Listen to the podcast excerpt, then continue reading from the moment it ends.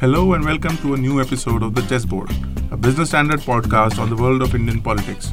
Today is Tuesday, seventh of May, and I'm your host Ankur Bhardwaj. fifty-one Lok Sabha constituencies voted yesterday to elect their new representatives to the Lok Sabha.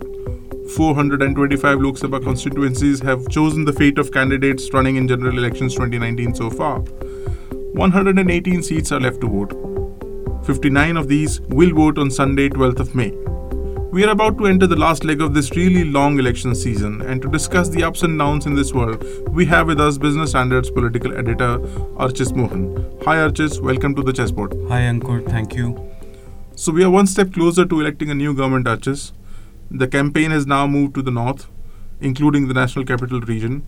Delhi votes on twelfth of May, Sunday, uh, to elect seven members of parliament. And last time, B J P had swept the state. What is the broad situation in Delhi this time? In Delhi, there's a whole lot of electoral data of the past few elections. The two thousand thirteen assembly elections, two thousand fourteen Lok Sabha elections, two thousand fifteen assembly elections, and the two thousand seventeen civic polls. And if you would see uh, the voting behavior, the B J P has maintained its constant vote share of thirty-two, thirty-three, thirty-four percent. The Aam Aadmi Party and Congress vote shares have fluctuated. In two thousand fifteen, for example, the Congress vote share collapsed and Aam Aadmi uh, vote share skyrocketed, which led them to win. So this is going to be a triangular fight. This is totally going to be a triangular fight. Uh, and one need to look seat by seat, which are the candidates who are putting up a good fight against the B J P, because obviously B J P is clearly the front runner with a vote base of thirty-three, thirty-four percent. And if you Uh, include the two thousand fourteen vote base, which was up to forty to forty-five percent in several seats. So B J P is clearly the favorite, but it remains to be seen. Uh, Aam Aadmi Party and Congress candidates put up a fight in specific seats. For example, in the Northwest seat, uh, the Aam Aadmi Party apparently has a very good candidate. Similarly, Sheila Dixit of the Congress is a good candidate. Atishi of Aam Aadmi Party in the in East is a good candidate. So these are very interesting fights in Delhi. Well, Delhi is also a special place because it's a it's a largely urban constituency or uh, urban state. So uh, we understand that the B J P has a stronger pull in, in urban areas compared to rural areas. Uh, do you think the B J P will benefit because this is uh, a largely urban constituency or largely urban state? Um, It isn't just w- what I think, but if you look at the B J P's campaign over the last three, four days in Delhi, including radio jingles and posters and hoardings, the B J P has again resurrected its entire nationalism discourse. Uh, you know, uh, uh, along the way in U P, Bihar, some of that discourse around Pulwama, et cetera, had dissipated. But in Delhi, there's this renewed effort to talk only about nationalism. So yes, the, the, the, the urban areas where the resonance of B J P's nationalism discourse is stronger, I think B J P has a definite advantage. On the Aam Aadmi Party side, we have uh, the face of Arvind Kejriwal staring at us from hoardings.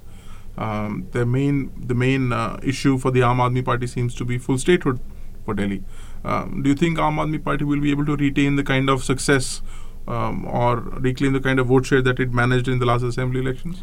Look, uh, even Aam Aadmi Party's detractors would agree that Aam Aadmi Party government has done well in certain sectors, including education, mohalla clinics. Uh, one can always argue, as Congress Party does, that they built on uh, the good work of Sheila Dixit. But having said that, there cannot be a, much of a disagreement that they, d- they did well.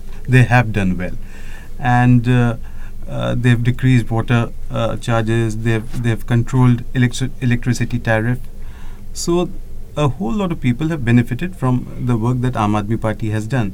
So I'm assuming that Aam Aadmi Party's support base among uh, in resettlement colonies uh, w- would remain intact. But w- the point here is whether Aam Aadmi Party's support base in middle classes, among middle classes, which had significantly shifted towards the B J P in two thousand fourteen, but again came back to the Aam Aadmi Party in two thousand fifteen, would continue to remain.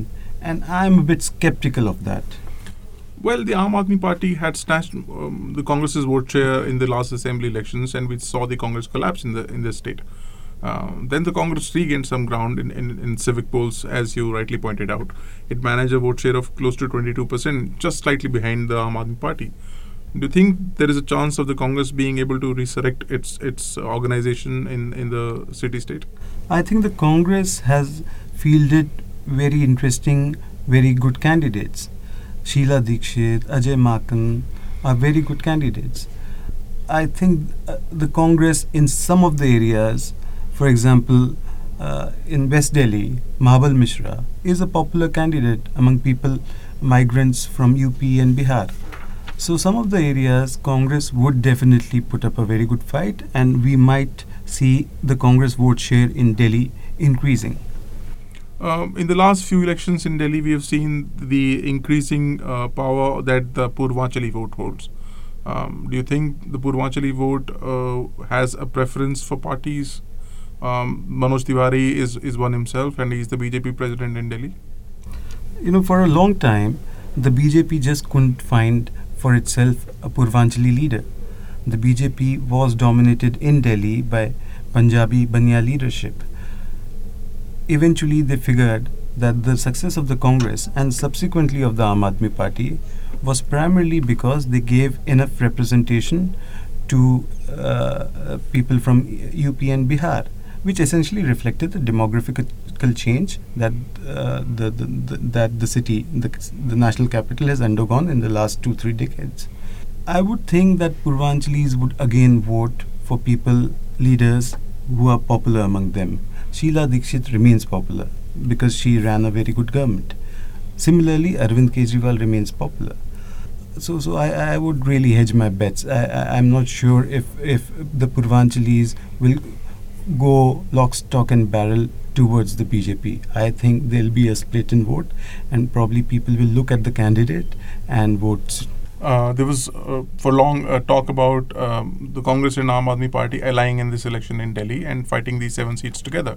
Now that the alliance has, has fallen through, do you think this will have an impact on, on how these two parties fight on the ground?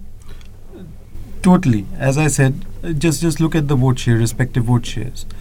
Uh, if the B J P rem- vote share remains constant and Aam Aadmi Party and Congress vote share fluctuates and transfers within each other, between e- the two of these two of these parties, and and th- there's a triangular fight, it'll, it'll hurt both Aam Aadmi Party and Congress. So wherever the Aam Aadmi Party has a stronger candidate, one would tend to believe that the anti-B J P vote would gravitate towards that candidate. Similarly for the Congress, in seats where Congress has stronger candidates, for example, uh, Ajay Makan in New Delhi or Sheila Dixit in Northeast Delhi or Mahabal Mishra in West Delhi, Uh, Congress could, could gain from that. Another state that votes on uh, twelfth of May is is the northern state of Haryana, adjacent to Delhi. All ten seats in Haryana will be voting on, on Sunday. Uh, how is how is Haryana placed as far as these elections are concerned? Uh, one had started to assume that the B J P was way ahead in Haryana. And the feedback from the ground was that Mister Manohar Lal Khattar's government has been a popular government, Uh, primarily because he has been he has succeeded in providing lots of jobs. However, it seems that the Congress is recovering some ground, primarily again, just like Delhi, by fielding good, effective can- uh, candidates. So the Hoodas uh, are very effective candidates. There's some others who are who are strong candidates. So it seems the Congress is back in the fight. However, I'll still put B J P ahead, uh, primarily because Congress is struggling to reinvent itself. Uh, and, and there's a perception that it has become a Jat-dominated party. However, uh, Dalit leaders like Kumari Selja and Ashok Tabar have come uh, in the forefront, and, and Congress is trying. So it's become a more interesting election than what it was supposed to be a month or two back. Do you think the reservations or the or the uh, jobs reservations uh, rights that took place in Haryana a few years ago still resonate and will have an impact on these elections? Ankur, uh, obviously uh, the, the, the, the riots over caste reservations and the damage that was done to property and businesses has had an impact, has polarized people for and against certain parties. So I would think so. I would assume that uh, those riots around reservation would have an influence in voter behavior. Um, Another state that that uh, some of some of whose seats will be going to pose on, on Sunday is is Madhya Pradesh. Um, we can probably focus on, on two seats in Madhya Pradesh. One would be the seat of Indore, which has long been a B J P stronghold, uh, represented by former Lok Sabha uh, Speaker Sumitra Mahajan. Uh, Sumitra Mahajan is not contesting this time. Um, uh, there is some story of maybe uh, inner party intrigue. Uh, what what what actually happened there, according to you? Um, Ankur, not just Indore or Bhopal, but across Madhya Pradesh, there are reports that uh, the B J P's uh, intra-party uh, atmosphere is not in a very great shape, and they are competing leaders, the competing egos. So this is getting reflected in some of the campaigning, which is true for Indore, where uh, Sumitra Mahajan, the speaker, and who remains a uh, popular M P, was not given a ticket.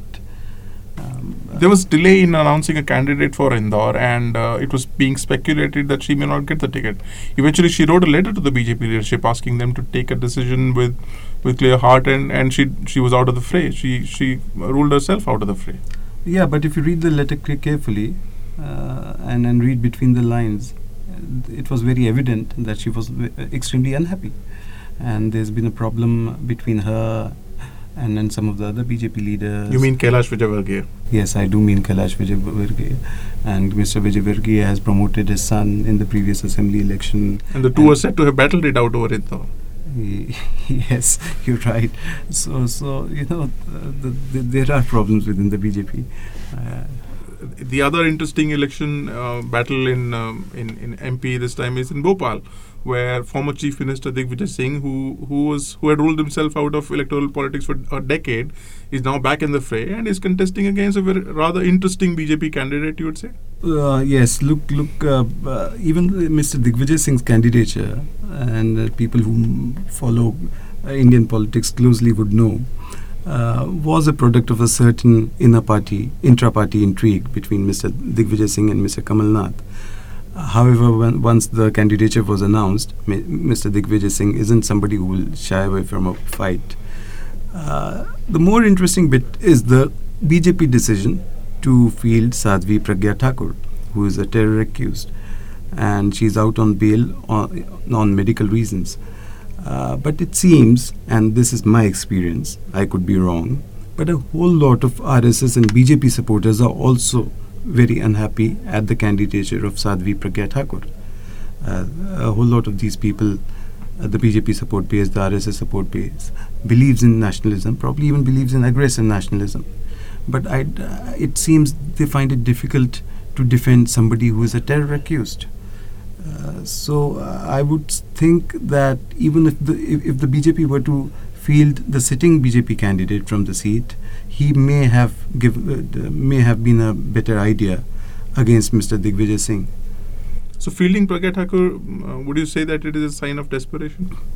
I would think it's a sign of desperation, and I really don't understand why at this juncture they needed to replace the sitting candidate and field somebody like Sadhvi Pragya Thakur. Because let's not forget that while B J P and R S S have their twenty to twenty-two percent of core support base who believe in or espouse aggressive nationalism, the B J P in two thousand fourteen and, subs- and subsequently in other assembly elections, and not just the Lok Sabha of two thousand fourteen, added a significant number of people of moderate Hindus, which brought their vote share to thirty-one percent.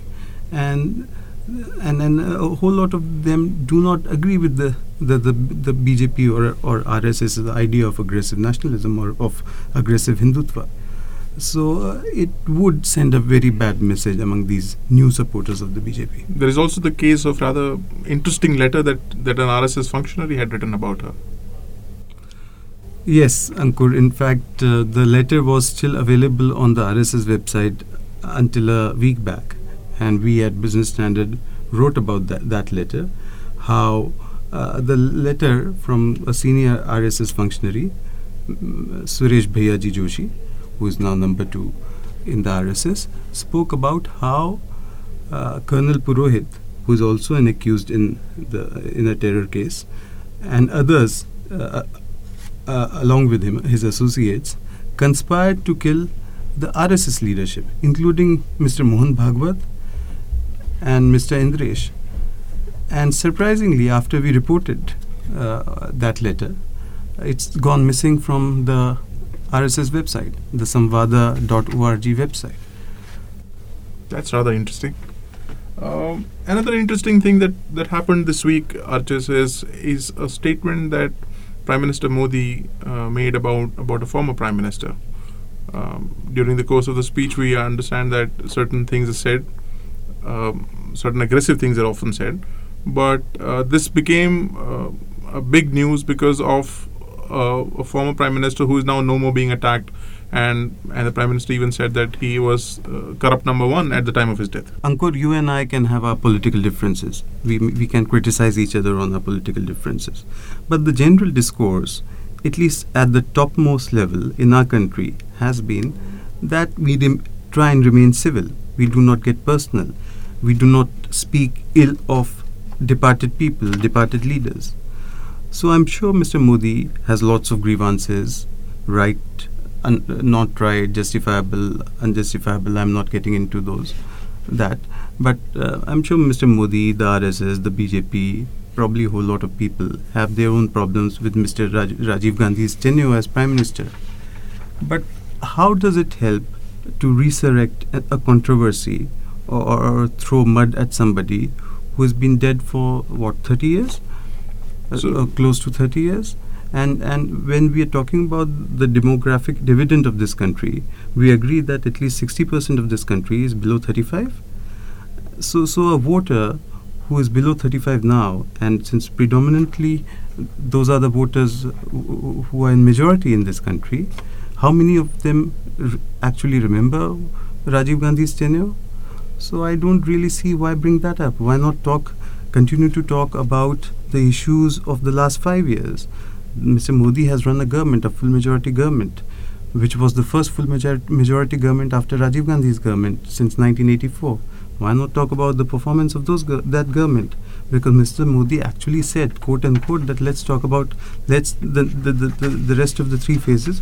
Let's have a discussion or a debate on Mister Rajiv Gandhi's tenure. What's that got to do with the country? So, so basically, he's countering um, the allegations on Rafale by attacking Rajiv Gandhi. But that's my point. Is that's a, that a th- that is a thing of the past. Um, there were there were there have been several governments after that. Why weren't an investigation, proper inve- investigation? If he thinks uh, the investigation into Bofors was not proper, he, his government should have ordered another investigation. And let's not forget that Mister Arun Jaitley was the additional Solicitor General who was tasked with investigating Bofors, and he couldn't find anything. Well, whether this resonates with the voters or not, we'll know soon enough. So that was this week's episode of The Chessboard. Hope you enjoyed the discussion. We will meet you again next week with more from the fascinating world of Indian politics. This is your host, Ankur Bhardwaj, signing off.